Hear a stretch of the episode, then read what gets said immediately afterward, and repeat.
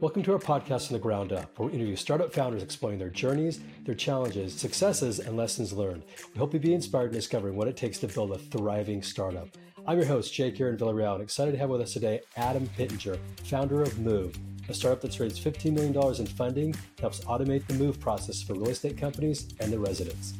Before we dive in, give us a little bit of your background and how you got into technology.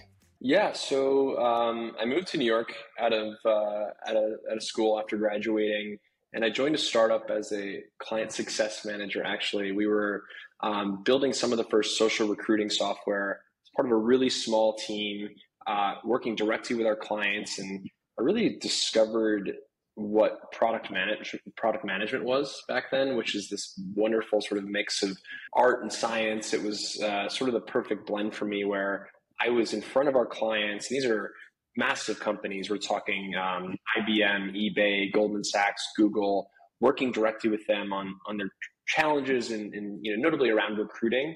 Um, and then I'd be sitting next to our product and engineering teams, quickly give them feedback, ideas, thoughts, and just worked with them to sort of create solutions that we would then bring to our clients, drive results. And it was this wonderful feedback loop. So I was sort of intoxicated by the process and fell in love with product management, which has really fueled my, my career in technology since then. That's great.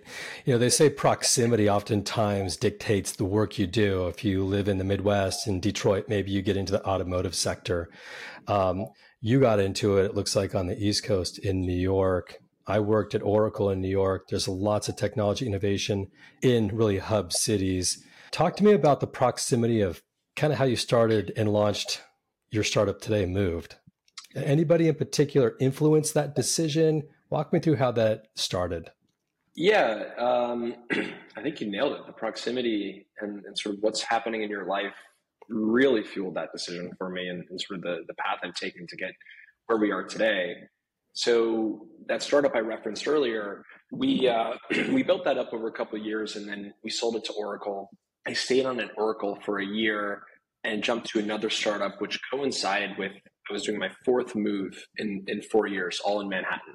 So I was in this sort of renter cycle wow. of every twelve months, uh, I was moving from apartment to apartment, and it was just a very broken process. Uh, and I saw not only the troubles I had myself but my parents were going through a move. My girlfriend at the time was going through a move. And it was just this really painful and stressful experience with no technology, no automation, no hospitality involved in you do any research, it's a top three most stressful life event. Why is that? Right. So I think a combination of my personal experiences, those personal relationships, and having some really solid mentors uh, and, and, sort of support and advisement around me where i was like i'm going to quit my job and start a company uh, i had a lot of uh, really helpful folks there to sort of walk me through that think through all the different uh, scenarios and ultimately took the plunge and, and decided to uh, kind of work on solving the problem i was having myself yeah, it's funny you say that. When I moved to New York, you know, at, with Oracle from San Francisco to Oracle, they got me a real estate agent that walked me around from car, apartment to apartment. And as I was walking through Central Park, I was really happy with that experience in general. I happened to see my college roommate running down the Central Park that I didn't even know lived in New York at the time, and it was just uh, it was a funny moment that I remembered, you know, 20 years later. But the experience of you know working and relocating is is painful and it's costly, and ultimately you end up um, sometimes just settling for what you get. And I think anything that can help improve that experience, maybe reduce your costs in the process, would be great. But I'm really excited to kind of learn about your company where you took it from there. So that's kind of the idea that inspired you to start it. As a founder, you have to do a lot of things. You got to find the right engineers, build the right product, have the right idea. What were those first initial steps for you? Yeah, um, I probably do it differently in retrospect, but that's uh, part of the journey is, is falling down and getting back up. But the journey for me was uh, I did end up quitting my job. I remember I went to uh, a coffee shop, uh, sat down, I was alone, solo founder, and I was like, okay, what do I do now? Uh, and, and that was kind of the start of the journey. What I did was, um, for better for worse, my the lens through which I viewed everything was the problem I was trying to solve and product, right? Like my brain was wired through product management, building software to solve problems. That's where my career started, and that's kind of where my headspace was at the time. Uh, and so I very luckily had a strong uh, technical foundation in terms of product and engineering team at the company. We sold to Oracle, very close friends of mine. And so I worked with um, a designer I had previously worked with to kind of create some initial mock-ups, which I use from a sort of sales and fundraising perspective. Hey, this is what I'm thinking about doing. And then I was able to get uh, a couple engineers to give me some nights and weekend time to start building a first version of the product.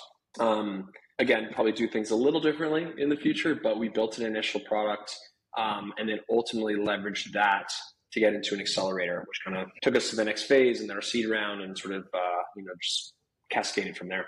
So many of the founders we talked to on this show went through accelerators, Y Combinator, Techstars. Which one did you go through?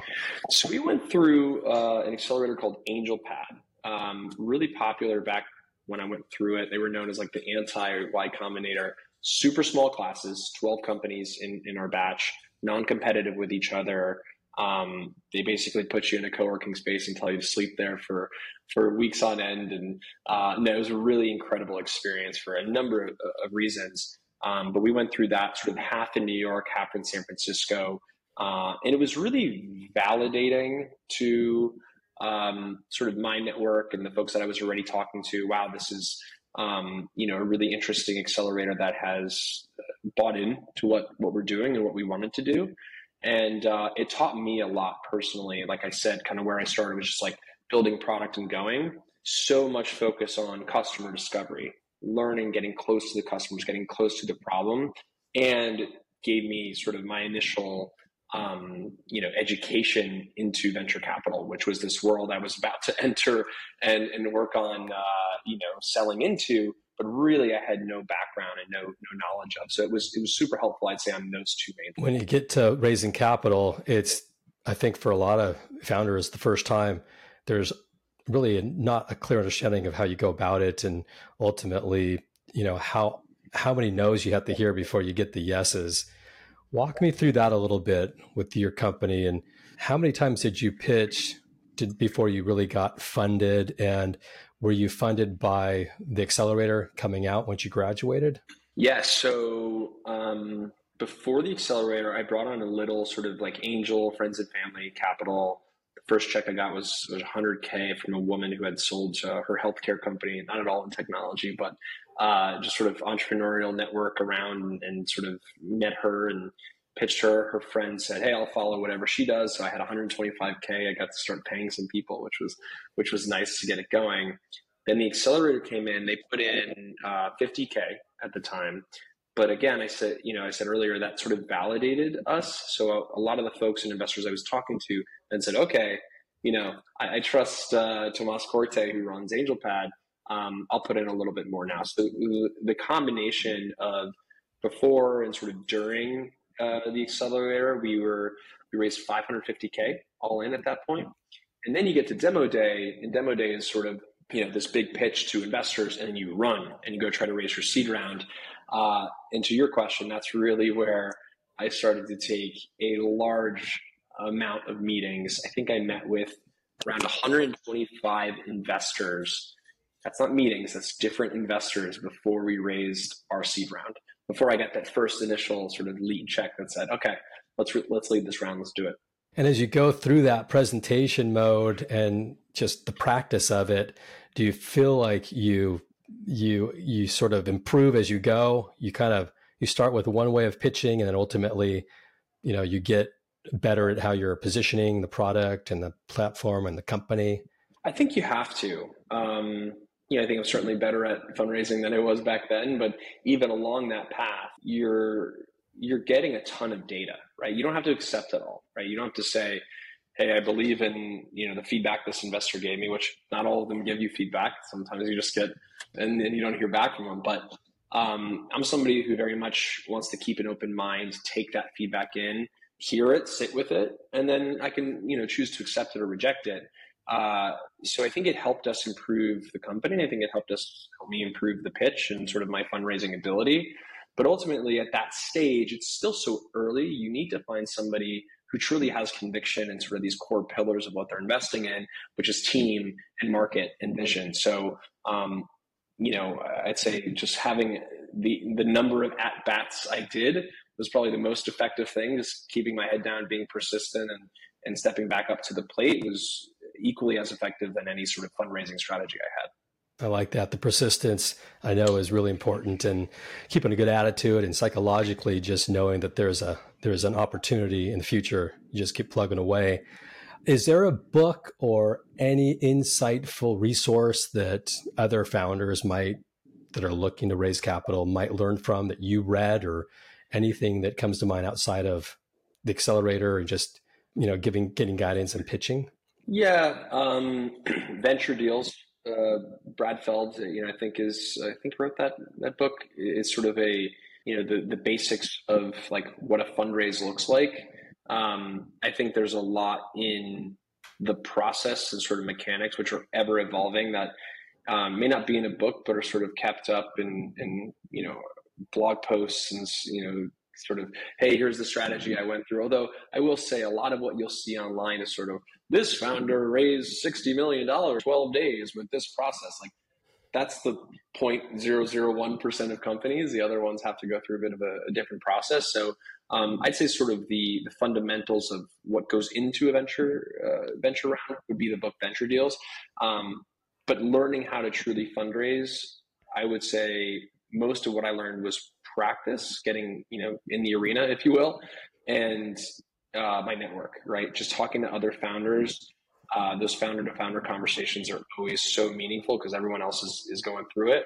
Notably with folks who have who are ahead of you, who have raised those rounds, continue to raise those rounds and build the company. They'll give you really good, honest feedback and help you um, not fine tune your pitch, but more fine tune your process, which I'd, I'd argue is equally important. What's the formula to really understand giving up equity and taking funds. Is there like a process that you learned or you go through? Because i know there's a lot of founders we talk to and they always ask us you know we're thinking about raising capital. I'm not sure how much equity we want to give up but you know what are your thoughts? And i just always like to understand from others you know what have you learned? What do you think uh, worked for you or maybe others that you you've, you've spoken with there's sort of market benchmarks at like seed and series A um, that that you'll sort of want to anchor into in those conversations. Call it, you know, giving up 15 to 25 percent, 30 on the high end in terms of, um, you know, what that round looks like. I early on, you know, there's sort of like misconception of get the highest valuation you can. Sure, there's merit to that, but I was lucky to have somebody in my network early on tell me, actually you don't always want to do that. And I think we're actually seeing sort of the effects of that 2021 and uh, sort of the explosion of capital and these crazy rounds and valuations. We're seeing that, you know, the, the hurt in the market as a result of that. Um, you have to grow into your valuation, right? So there's this like balance you need to strike of, okay, the higher my valuation, the less I give up for, for this amount of capital. Um, however, I need to make sure that I'm in my next round, I'm raising at an up round. Okay, so where does my revenue need to be at that point? And am I able to get there? Otherwise, you run into a whole world of hurt when you try to raise that next round and your numbers don't support it. You have to lay off or you do a down round and you restructure, you know, recap. It's uh, it can get really messy. So you don't want to you don't want to set it too high where you're in trouble in that next round, or you limit your optionality as a founder where um, you need to sell the company at a, at a price that the market just simply can't support. Um, and then you know you've put all this time and effort, and your, your team's time and effort um, for an outcome that just isn't going to happen. Makes a lot of sense. Let's switch gears a little bit here. Let's talk about Moved. Um, moved. Walk us through the real problem you're solving. You I you gave us the high level but give us a use case. What's yeah. a use case of a company that's bought into your product, they're using it, and the experience that maybe the tenants get out of it and and what that's like too?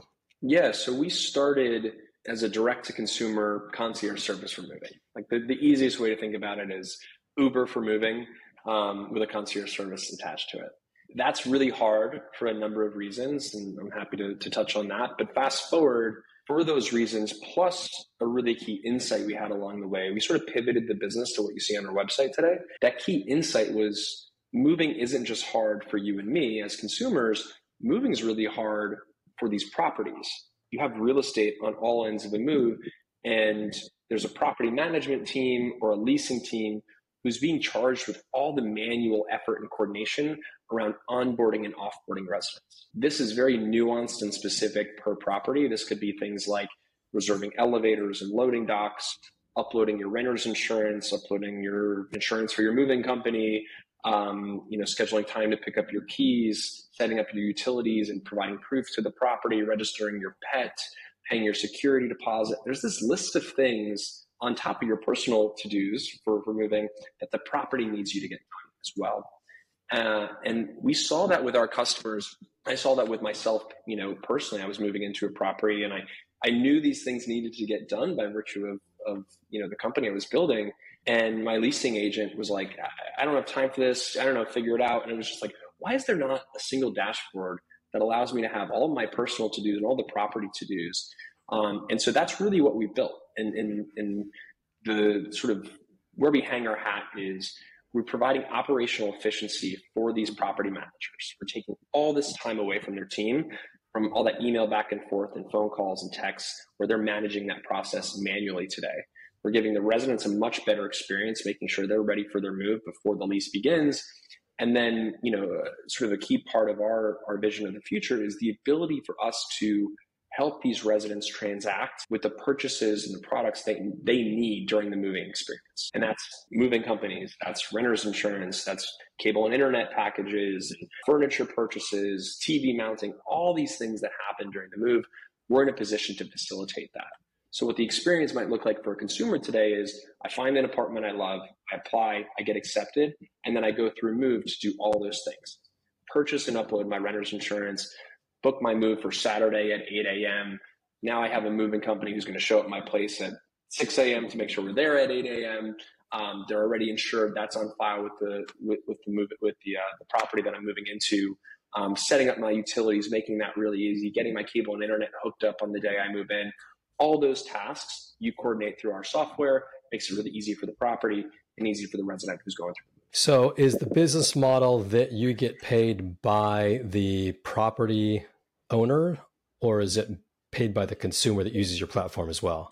Um, we're not paid by the consumer. The, the business model is B2B2C in that we are paid by the properties. So that's sort of the B2B element of what we do. Uh, monthly subscription fee to you know use our software and get all the benefits I mentioned. Um, and then by virtue of doing that, residents are coming through our software. They have to use us to do the sort of operational components of moving in like the elevators and renters insurance, et cetera. And by sort of having them at this moment in time, as we're sort of this check-in aisle of the property, um, there are all these products and services they're looking for. They're you know, setting up new habits and routines, and and you know looking to sort of furnish their apartment and get these things set up. We really like to take the product philosophy of you have a problem, we're going to present it to you, but we're immediately going to present you with the solution. So we're going to make money as well on doing that effectively for residents, meaning if you book a move through us, those, that moving company will pay us. If you buy renter's insurance through the platform, that renter's insurance company is going to pay furniture, cable and internet, etc. So we're getting paid by those vendors as well to help them acquire new customers at the perfect moment in time for a lower acquisition cost than they're getting on Google or Instagram or elsewhere. I love that. I've got a friend who's a major builder of condos and multi-tenant facilities in Silicon Valley. So I got to connect you with him at some point. I think it might make sense, and I think it's a novel idea that's really getting some traction. I didn't know this was a, a biz dev call, Jake, but I love it. Let's, yeah, uh, let's, get, let's get it going. you never know where, where we can, where, where we take it here. Um, in terms of the idea that you started with, you know, every company starts with a thesis. You go to market. Sometimes you have to make a change or a pivot. What was a major pivot for you in your journey? Yeah, I mean, the headline it would be going from a direct to consumer business to a, an enterprise software sale. So, you know, we are that B2B, B2B2C model. We're building the majority of what we build from a product perspective is consumer facing software. but it's consumer facing software that's activated through an enterprise sale. So that changed our whole mindset, our whole organization around okay, how do I acquire customers as you know through Google, uh, through channel partnerships, um, uh, you know, through Instagram ads, you know, influencer campaigns, PR. It changed that completely to how do I get a property management company at the highest levels of their organization in, in their operations department? How do I get them bought into what we're doing and what we're delivering to their teams and their residents? And that's a completely different sales and marketing strategy and, and go to market motion where we're no longer spending anything on ads. We're going to conferences. We are, you know, hiring a sales team and managing a sales team and commission structures and uh, working on, you know, complete enterprise agreements and rollout strategies, and implementation. This isn't, hey, come to move.com and book your move. This is, hey, we're going to completely change the way in which your 50,000 unit real estate portfolio onboards and offboards residents and change your operating model for teams across all of these properties. That was a massive shift that was very challenging and took place over, um, God, you know, there's, there's still elements of the legacy business within what we do today, but I'd say like the full transition was probably a two year process. It's amazing how how often the pivot has to happen within companies as they grow and have to maneuver and adapt to the market. Maybe the, the product they created isn't fitting what they thought it would serve uh, and the timeline it takes to actually do a pivot it's there's really not a playbook that we've seen maybe there is but we haven't seen one where it walks you through the pivot and the timelines and the process uh, they're all very unique um, two years is a fair amount of time and investment and and you kind of hope you get to the end goal where it actually is proving itself out so today when you're out with your sales team selling and you're at these conferences, is it to the big property owners, the the big companies that own portfolios of real estate? Yep, that's exactly right. We're selling to those folks, um, you know, on the benefits of what we do, and then we've been thankfully doing that very successfully, scaling the numbers of, of, of properties and units that we're in across the country. And then when we do that, well, we implement the software and have all of their residents coming through the software, right? So we don't really have to pitch a consumer directly anymore. They're required to come through our software to move into their property. And then it's up to us to do a really good job um, sort of you know building software and creating value for them along the way in to further monetize and sort of earn some of that wallet share um, by making those purchases and those transactions really easy for them on the way in. Great. How big is the company today? You've been in business for some time now. How what's the what's the company size look like? Uh, we are about 25 people uh, across the company, lean and mean, uh, and you know we're we're now in from um, sort of a customer perspective, a little over 500,000 units, and we've been in market with this product for about two two and a half years. So uh, we've been growing here pretty quickly. How big is the market? It's huge. Um, you know the the multifamily market, which is frankly just um, our entry point here, right? So we've we focused on renters. I mean, moving is a problem for everybody. We focused on renters, uh, which is which is a big portion of the population, but also within the renter segment, we focused on multifamily properties. The reason we like renters is the frequency and the predictability of the move, right? And you have these big property management companies that are dealing with thousands of moves, and we can come in and provide value very, very quickly. Uh, but even within the renter segment, you have single family rentals, which is something we're, we're starting to get into now, and we have some customers around.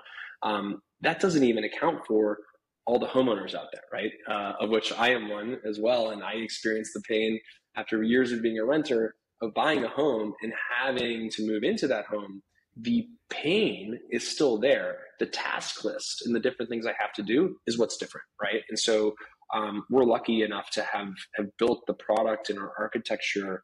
Kudos to our, our great engineering team in a way that extends itself very easily to those other use cases the single family uh, homeowner uh, student housing senior housing it's just really sort of those lego pieces within our product that are these tasks that you have to get done that's really what's going to differ so um, while you know to your question around market size we really focus on the multifamily renters today we we frankly view all um, you know all asset classes. Anyone who's living in a, in a residential space as uh, ultimately our customer in the long run. You know, COVID changed how people work. Oftentimes, not having to go into the office anymore, but it really didn't change where we live. You have to live in a house or a, a condo or a rental. Did COVID change your business in any way? It did. Um, I think organizationally, it really allowed us to focus. Right, so that was we talked earlier about sort of the pivot and the shift within our within our company. Um, kind of stripped everything away and said, what's important? Where do we need to focus? Uh, and, and, I think for that reason, we were really effective at building the first version of the product, getting it out there. We launched our first communities in in uh, Q3 of 2020, so we were kind of right in the thick of it. I think there was also some really interesting trends um, that had an impact on our business. One, there was a ton of movement. People were moving like crazy in, in 2020 and 2021. Um, and that certainly was was a good thing for the business. Nobody roots for a pandemic, but uh, we we also went fully remote, um, which has its pros and cons, but it certainly allowed us to um, recruit and attract talent from all over the country, all over the world. At this point, um, we have some folks overseas as well. We also were able to build things in pretty quickly. We have a very um, strong and agile team uh, uh, from a product and engineering perspective, where we were able to meet the demands of our new customers with things like contactless key pickup, right? So historically, you're picking up keys for your new apartment community. I'm meeting Jake at the office at 10 a.m. and Jake says, "Here are your keys." Right? We've been we were able to sort of leverage infrastructure in things like smart lockers and package rooms at these facilities where Jake could drop those keys in a locker, and then we send Adam a code that says, "Hey, Adam, go pick this up within a three day period." So I think that helped us to um, you know, and just in listening to our clients and sort of understanding where things were trending, we could work quickly to you know deliver value and say, um, here, you know, now you can deploy this across your portfolio, uh, and, it's something that's really top of mind given what, what was happening, you know, in 2020. So uh, there were impacts in the business like that, but um, I think really the biggest thing as I reflect on it was the focus, allowing us to really strip away everything that wasn't important, all that noise, and really, really focus in on building this product and uh, getting it to market. I want to go back to something you mentioned about remote and recruiting. Um, for those out there that have had to hire uh, in, in today's world, it's a totally different world than 6, 12, 18, 24 months ago. You know, you can build a remote first company, and that's been happening for a while. But um, you know, there's some challenges to understanding you know your recruitment process making sure everyone's on the same page when you're pitching who you are what you do the role in particular and what that role will be doing for the company. What's been some of the insights or some of the things that have worked for you as you continue to build out your company remotely? It's challenging. I mean i, mean, I, won't, I won't sugarcoat it. It's very challenging I, I, mentioned there's pros and cons. You know, I think there's pros and cons to everything in this world. Not to get philosophical, but the uh, the remote culture thing is amazing. It provides incredible flexibility. It allows us to recruit from anywhere.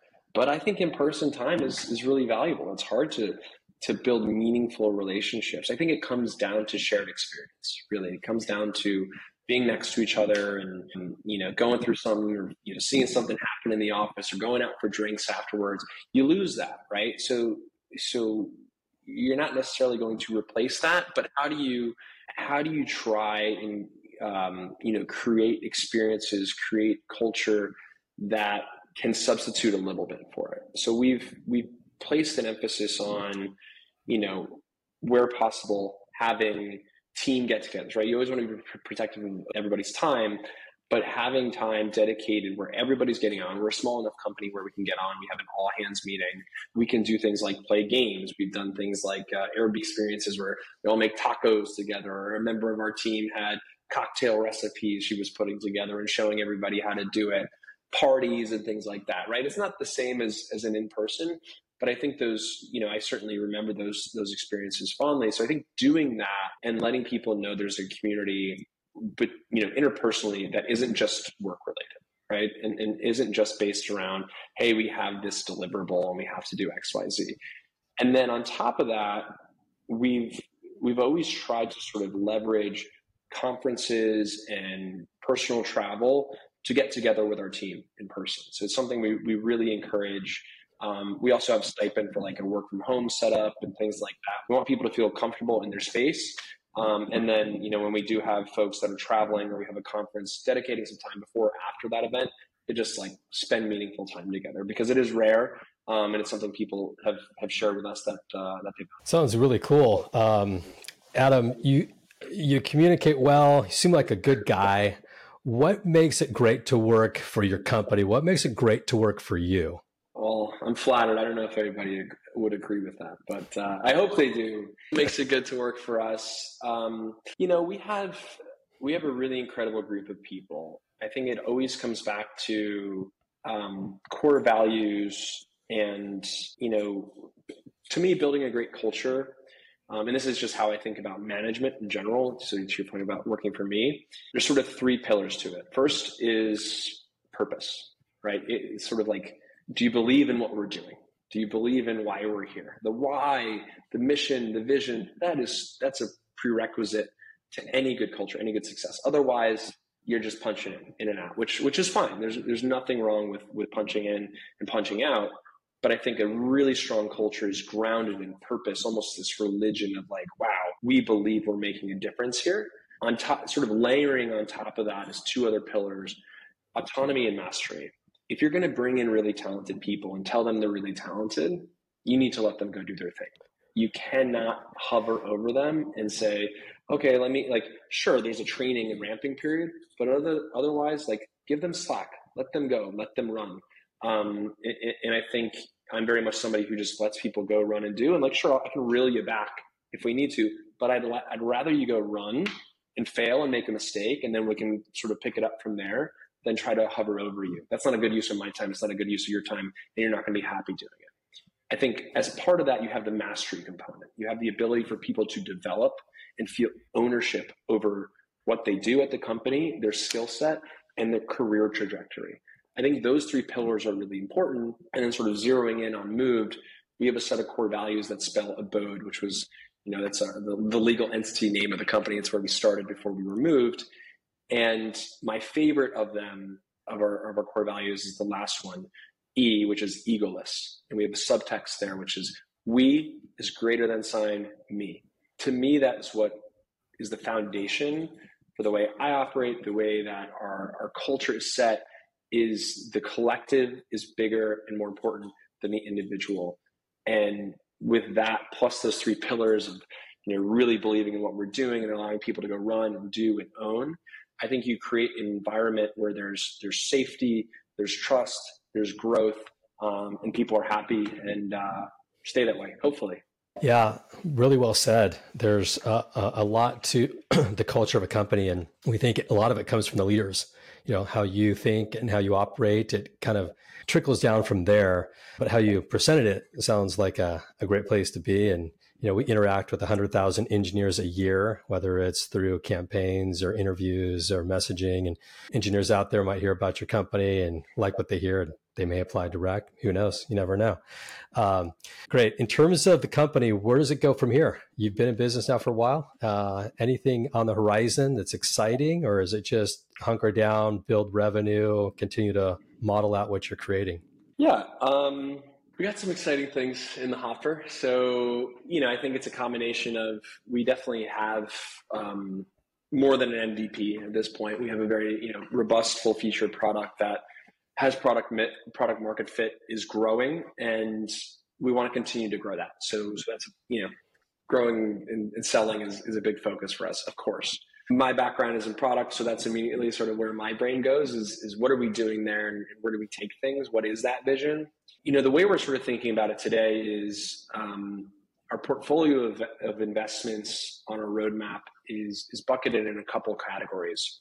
Um, really, the highest level buckets are continuing to do what we do really well, and that would be operational efficiency. And right now, a big focus for us is integrating more of these partnerships around helping residents with the things that they need. Right, so that's you know purchasing things for their move, getting things set up, products and services that are relevant to this life moment and having those be easily um, purchased in a really nice way through our product. So, sort of continuing to get really good at what we do is, I'd say, probably 80% of what we're focused on right now. And we have some really exciting partnerships that we're going to be integrating into into the product soon. We'll do some press around as well that I think really differentiate us from anything else on the market.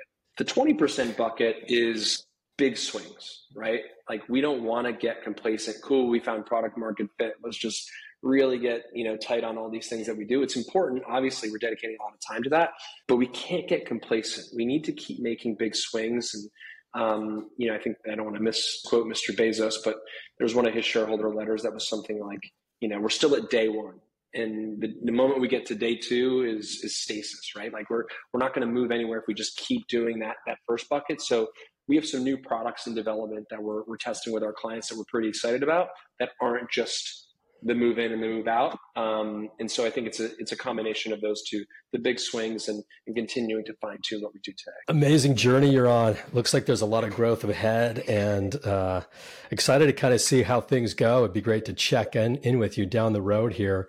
If people want to get in touch with you or find Moved, where do they go? Pretty simple, moved.com, M O V E D dot com, and I am Adam, A D A A D A M, uh, at move.com. Adam, I guess as we wrap up here, thanks so much for your time. I really appreciate you taking some time on your Friday to spend with us and to all, all of our listeners. Thanks for spending your time with us as well. It means the world to us and uh, excited to uh, continue down this path and journey with you as well. Until the next episode, we will catch up with you then. Adam, have a great weekend. Everyone else, Talk to you soon. Thanks, Jake.